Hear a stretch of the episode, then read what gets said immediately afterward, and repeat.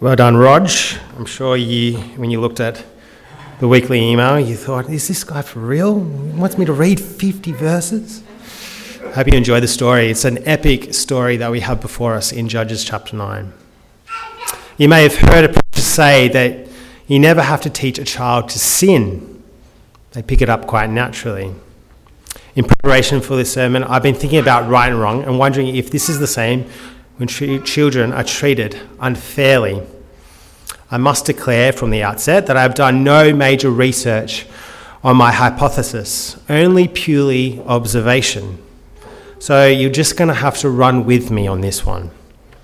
If at this particular moment I stopped our service and I said, Everyone, let's stand up and let's go into Point Kids, and I'm going to give all the kids a piece of cake.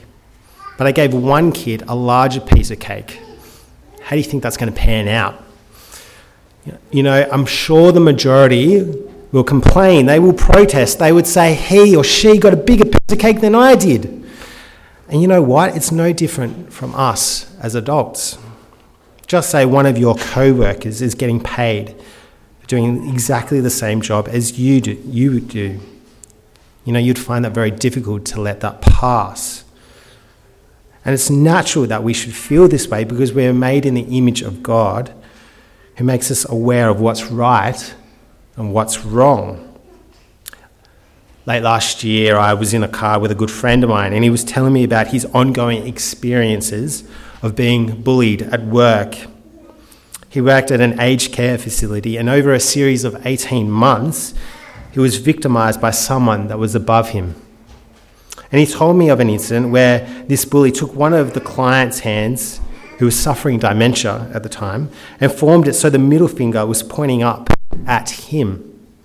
He told me another incident where he made a mistake and was slapped for it. This person would openly admit to others that, you know, we can use and abuse this one. And my friend, with laser sharp clarity, could recall another 10 of these instances as you can imagine, I was fuming for him. See, when wrong has been committed, we feel anger, we feel indignation. It's not something we can just drown out, pass over. No, it's something we rage against. This afternoon, we turn to Judges chapter 9, where a horrendous crime has been committed. Today, this passage is going to take us on a series of emotions. But specifically today, I want us to think through the emotion of anger and what role it should play in a Christian's life. I'm going to pray for us as we look at this passage together. So please join with me as I pray. Father God, thank you so much for this passage that is set before us. And we do pray that you would help us to understand it so that we may put it into our lives. This we pray in your name. Amen. So, chapter 9 of Judges is different from every other chapter in Judges that we've seen so far. Over the last couple of weeks, over the last couple of chapters, God's people have found themselves in a position of destitute. And as they would be oppressed, as they would be oppressed by the different people groups that would be around them. And so God would raise up a judge to rescue his people. But in chapter 9, we have no judge what we have is an internal conflict within Israel. Two weeks ago, we looked at the person of Gideon. And after serving Israel so faithfully during his time as a judge, the people come and they approach Gideon with a request. Chapter 8, verse 22 the people come to him and they say to Gideon, Hey, Gideon, why don't you rule over us? You, your son, and your grandsons, because you've saved us from the hands the Midians? Gideon's reply is no. Why is it no? Well, verse 23 because the Lord, the Lord will rule over you. At this point, you can say, Well done, Gideon. That is the right response. But as the chapter comes to an end, we will detect a great gulf between what Gideon said and what he does. I think there's three things which reveal his true motives. Firstly, in verse 25 of chapter 8, Gideon requests the people to boil down the gold in their possession so that he can make an ephod. An ephod is something worn by priests, But as we see in verse 27, all Israel prostitute themselves as it becomes a snare to Gideon and his household. Secondly, he has many wives. See, in the ancient world, this is typical king like behavior, as it was a way to have peace with many different people so that you could be politically strong. And last of all, and the most pivotal clue, is the name that he gives his son, Abimelech, a son he's made with a concubine in Shechem. See, this doesn't seem like a big deal because generally we don't read too much into the meaning of names. But this wasn't the case in the ancient world. The meaning of your name was a, meant a great deal. And Abimelech's name in Hebrew means, My father is king. A name which Gideon gave him. See, this just planted the seed for Abimelech to consider being the next king of Israel after his father. Which leads us on into chapter 9. In verse 1, we have Abimelech going to his mother's side of the family in Shechem. And he goes to his brothers with a proposal, a scheme, if you will. He says in verse 2, Hey guys, which is better, to have, you know, all of 70 of Jerubbaals, Gideon's sons rule over you, or just one man? Remember, I am your flesh and blood. First of all, we have to say there's nothing to suggest that Gideon's sons from Ophrah are going to band together to take over Shechem. There's nothing in the narrative to suggest that. It's just suspicion, it's just fear. And Abimelech is deliberately generating fear to achieve his purposes. Because fear, fear is a great motivator, isn't it? And then on top of that, he's manipulative. Remember what he says at the end of verse 2? Remember, I am your flesh and blood. It's really a comment that doesn't need to be said, does it? It's not like his brothers forgot, thinking to themselves, who's that guy? They knew exactly who he was. But the inference that is being made is that you just don't go against family, right? How could you? So the brothers of Abimelech agree to his plan and so they go and they tell everyone in town. And everyone tends to agree that because Abimelech is related to them, it's right that we should choose him as king. After all, he is related to us. In October of uh, 2001, the national airline of Switzerland, Swissair, collapsed with a debt of 17 billion Swiss francs, resulting in 5,000 people losing their jobs often called the flying bank. For many years, it was believed that the company was so financially solvent. But due to, due to their position in Europe and its ability to fly to many exotic locations, it produced great amounts of profit throughout the 60s, 70s, and 80s. But with the rise of fuel costs and competition from other airlines, the company during the 2000s encountered great amounts of debt. But it was the common belief among the board of directors that Swissair is untouchable, that it will never be insolvent, which led many of the executives mismanaging the company and bringing it to its knees. You know, if only they looked at the accounts, they would see a different picture, a much truer picture of reality. What we see with this example of Swissair is no different from what is taking place in Shechem with the rise of tribalism, we have an example of groupthink, where no one just, you know, stops and considers what is actually taking place. See, it's easier just to follow on with what you've been told. And the tra- tragedy in all this is that no one thought to stop and think, well, shouldn't God be the one that rules over us? He is the one that's given us all these great victories in our past. No, the people, the people of Shechem, they wanted an earthly king.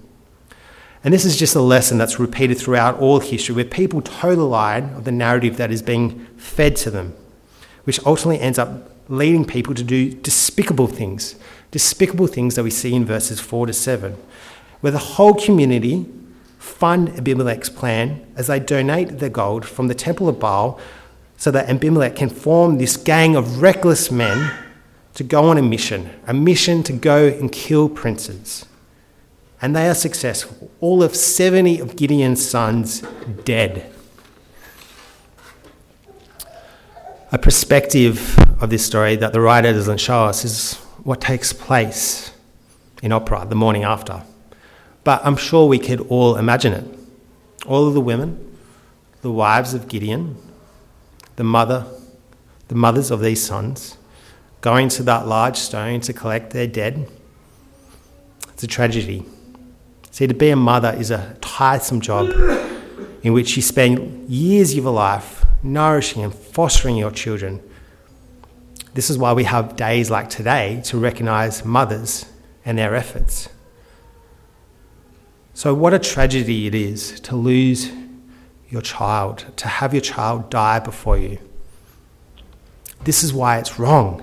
It's wrong. It's wrong that anyone could be so bloodthirsty and greedy. And God is watching. He's watching his creatures rebel against him. And he will bring his justice.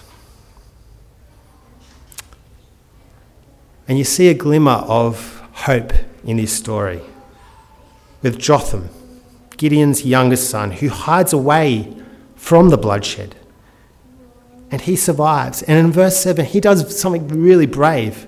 Instead of running away from Ophrah, running away from Shechem, he goes to Shechem. He, cl- he climbs Mount Gerizim, which is four Ks from Shechem. And he positions himself in the perfect place so that he can be heard and seen but never touched. And he speaks as a prophet over the town of Shechem. He says to them, One day the trees, for some reason in this analogy, the Shechemites, they're trees. I don't understand why, but you're just going to have to roll with it. One day the trees went out to anoint a king for themselves. And they approach three potential candidates. The first is an olive tree, the second is a fig tree, the third is a grapevine. We can immediately notice that these candidates, they're good candidates. They would be the type of king that, kings that would give back to the community. They're the trees that can, you can depend upon to produce oil and fruit and wine. But their answers are identical. See, they would rather be someone that gives back than being a king who takes. So, in desperation, the people ask a bramble tree that is unpredictable, only really good for one thing, and that's shelter, to be their king. That bramble tree is Abimelech. And at this point, you could give the Shechemites the benefit of the doubt. You know, you could sympathize with them. I'm sure they just got caught up in the spin and peer pressure to go along with the tide. But what Jotham exposes with his fable is that the people were wanting their desires fulfilled as much as Abimelech wanted his desires to be fulfilled as king. They wanted a king just as much as Abimelech wanted to be a king. He finishes his fable with a short statement and he asks three rhetorical questions in verse 16. He says this Have you acted honorably and in good faith by making Abimelech king? Have you been fair to Jerubbaal, Gideon, and his family? Have you treated him as he deserves? The answer is no. No, they haven't. Jotham even concedes that if you had done the right thing, well, may Abimelech be your joy and may you be his too. But because you didn't, verse 20, that fire come out from Abimelech and consume you, you and the citizens of Shechem and Beth Millo. You know, from a distance, from our perspective, we could easily poke holes in the Shechem way of thinking. But to be honest, there are many doctrines that creep up on us, that our world throws in our face, that we're asked to believe. And sometimes we do go along with it, don't we? A couple of weeks ago, I was in a conversation with some people, and the topic of religion came up. And one of the guys that was speaking said, Religion should never be spoken about. See, there's a great irony in his comment, as he's really doing what he's wanting to condemn. But behind his illustration is a teaching point. See, it's fine to have your faith, but your faith should always be private and never public. Because to proclaim your religion will only, well, that will cause controversy. It will only cause division. It will only be harmful to our society. Brothers and sisters, we need to watch ourselves that we don't think the way the world asks us to think. Romans chapter 12, verse 2 says this Do not conform to the patterns of this world, but be transformed by the renewing of your mind. Because, truth be known, if we aren't perceptive in reading the Word of God, then we could easily just toe the line, just like these Shechemites. See, we need to be brave enough to stick to our convic- convictions, even when it's unpopular. But our story moves on. And I wonder if Jotham, after Jotham proclaimed his warning, whether the people of Shechem thought anything of it. As we see in verses 22 and 23, three years had passed, and God sent an evil spirit between Abimelech and the citizens of Shechem. See, it's amazing how little God has to do to bring about his retribution. Even though justice hasn't prevailed yet, verses 23 and 24 is the turning of the tide that indicates that Jotham's prophecy will probably come true. It says this God stirred up animosity between Abimelech and the citizens of Shechem so that they acted treacherously against Abimelech. God did this in order that the crime against Jerubbaal's 70 sons, the shedding of their blood, might be avenged on their brother Abimelech and on the citizens of Shechem, who had helped him murder his brothers. In verse 26, we get the introduction of a new character to our story Gaal, son of Ebed, who is the descendant of Haman, the founder of the city. He and his descendants are on the outskirts of the city, and in the fields they come across the citizens of Shechem they're in Shechem at this time of year for the festival that the city is having for their God. And the festival, it's just really a big boozer where everyone gets drunk. And while they're feasting and eating in the temple of their God, they're cursing their king, which gives Gaal an idea. See, Gaal, he's probably got a bit of wine in his system, and he makes this big claim. He makes a boast. He says, Who's Abimelech? And why should we Shechemites be subjected to him? Isn't he Jerubbaal's son? I love that. Isn't he Jerubbaal's son? You mean you're talking about Gideon, the guy that saved Israel? Isn't he Jerubbaal's son? Isn't he Zebul's deputy? Zebul, who is a, another character in the story and is Shechem's governor and deputy to Abimelech, hears Gaal secretly and sends a message to Abimelech. The memo to the king is suit up Gaal and his men need to be put to the sword. And in the morning, when Gaal has kind of woken up from his drunken slumber to take down Abimelech, he notices that he's surrounded. Verse 34 says that Abimelech and all his troops set out by night took up concealed positions near Shechem in four companies. Abimelech did this because that's what his father used to do. And when morning came, Gaal noticed that the mountains were streaming with men. In desperation, he leads out the citizens of Shechem to fight Abimelech. But Abimelech chases him down all the way to the entrance of the city gate, and many people were killed. Zebul drove Gaal and his clan out of Shechem. And that ends the battle. Game over. Everything's done. And you would think that, wouldn't you? You think that the battle is finished. It seems like Abimelech has won. But it's the next day when the citizens of Shechem will feel the full brunt of God's judgment. Presumably, the people go out of the city to collect their dead, and Abimelech sees this opportunity and he executes. He sets an ambush where two of his companies attack those in the fields and strike them down. Verse 44 states this all that day, Abimelech pressed his attack against the city until he captured it and he killed its people. Then he destroyed the city and he scattered salt over it. Despite the onslaught, there is still a small remnant of citizens who survive and they enter a stronghold, the temple of El-Berith. It's Abimelech's next move where we see Jotham's words ring true. With an axe in one hand, he marches up Mount Zalmon to cut down branches. And then he orders everyone in his army to do the same. With now a stockpile of branches leaning against the stronghold, I'm sure that the men and the women and the children inside and knew exactly what was going to take place next. The tower was going to go up in flames, killing everyone inside. With the city completely obliterated, Abimelech continues to be uncontrolled, reminiscent of any heartless dictator. He sets his sights on the Tower of Thebez, where in verses 50 and 55 he captures it and he besieges it. He must have thought this is deja vu when the people once again retreat to a strong tower where Abimelech had the same strategy in mind fire. But as he attempts to light up light it up in flames. A millstone for a woman is dropped and he is killed. By the end of the story, you get the impression that Abimelech can, can't be stopped, that he's unstoppable. But in the end, his mission halts pretty quickly.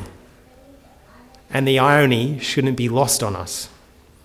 The great king is killed by a woman, something that wouldn't be surprising to God is humiliating to Abimelech and his legacy.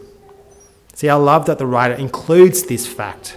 The very thing that he didn't want anyone to know is preserved in Scripture forever that he's killed by a woman. That's quite comical, really, isn't it? The other irony is that the king is killed by a stone. The very thing that he killed Gideon's sons on was the weapon that was killed, that killed him. And friends, we can't miss the moral of this story. God will always repay wickedness. The very point writer makes in verses 57 and 58.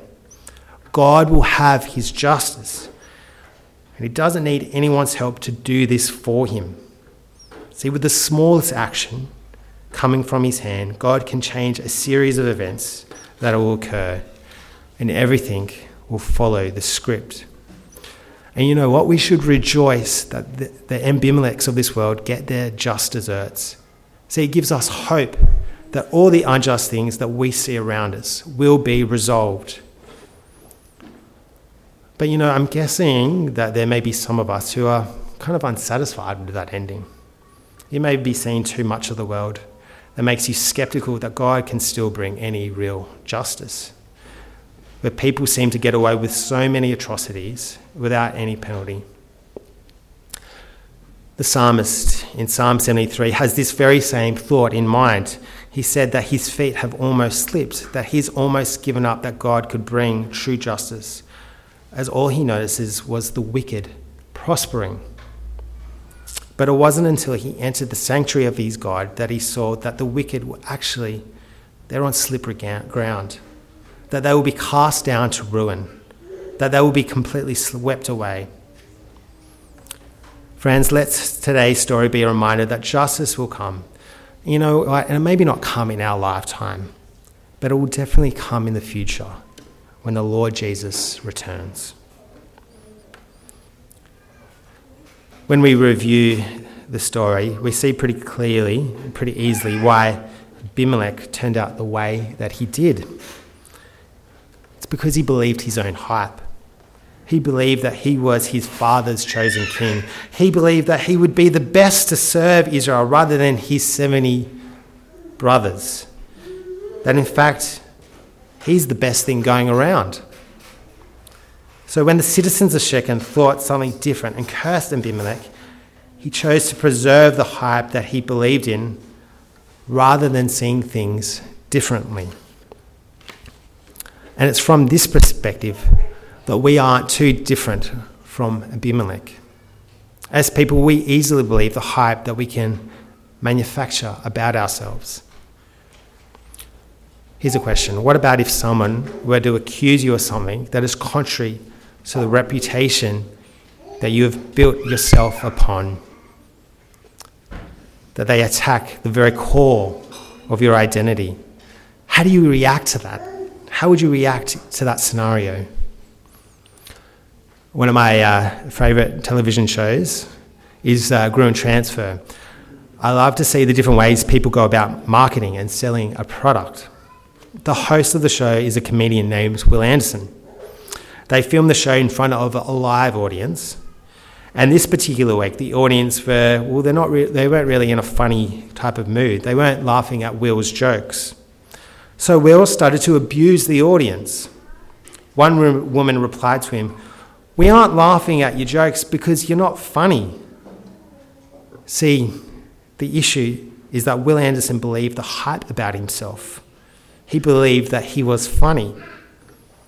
And it's understandable that he believes this. He is a successful comedian. But instead of thinking that he has the issue, he blamed his audience. The next morning on radio, Will continued his tirade, continuing to blame the audience for not laughing at his jokes, calling them the worst audience he's ever come across. Friends, I want you to hear the words of Matthew chapter 5, verse 21. Jesus says this You have heard that it was said to a people long ago, You shall not murder, and anyone who murders will be subject to judgment. But I tell you that anyone who is angry with a brother or sister will be subject to judgment. So I ask you again, in the inner chambers of your heart, what do you say to yourself? When someone points out something that goes against your identity, do you rage? Do you get angry? Do you accuse other people of being a bad audience? Are you humble enough to think differently? See, at this level, we're no different from the Will Andersons of this world. We're no different from Abimelech. Both these men are subject to judgment. We are subject to judgment for the things that we think. And this isn't just offensive to the people we've thought that about, it's offensive to the God who has made us and has made them. The God who is Lord of all things hears our thoughts and cares for all people, who loves all people. So, a false accusation against someone isn't just a sin against another person, but it's a sin first and foremost against God. So, what does God do with the people that are so deserving of his anger? Well, this is where I'd love you to turn to 1 John chapter 2, verses 1 to 2. It's a bit of a famous passage. We read it a fair bit. And it's a comforting passage. It says this My dear children, I write this to you so that you will not sin. But if anyone does sin, we have an advocate with the Father, Jesus Christ, the righteous one. Righteous one. He is the atoning sacrifice for our sins, and not only for ours, but also for the sins of the whole world. In verse 2, we have this expression that Jesus is the atoning sacrifice of our sins. In other versions, this expression is translated as propitiation, which I think is a better translation. At this moment, I know you're probably all thinking, Ben, it's five o'clock and you're about to talk to me about propitiation. What does that even mean? Well, most of the time when the Bible says a big word, it's normally got an, a very simple explanation behind it. And propitiation simply means to appease someone's anger. And I will put it to you this afternoon that it's impossible for us as human beings to properly and to fully propitiate someone's anger if I could take a stereotype from popular culture of a husband doing something wrong to his wife. And so, what does he do? He goes to the shops and he purchases some flowers to give his wife so that her anger may be appeased. I ask you, what is wrong with that example? Why doesn't that work? It doesn't work because it doesn't deal with the hurt that the wife is experiencing. This is why our attempts at appeasing someone anger never works.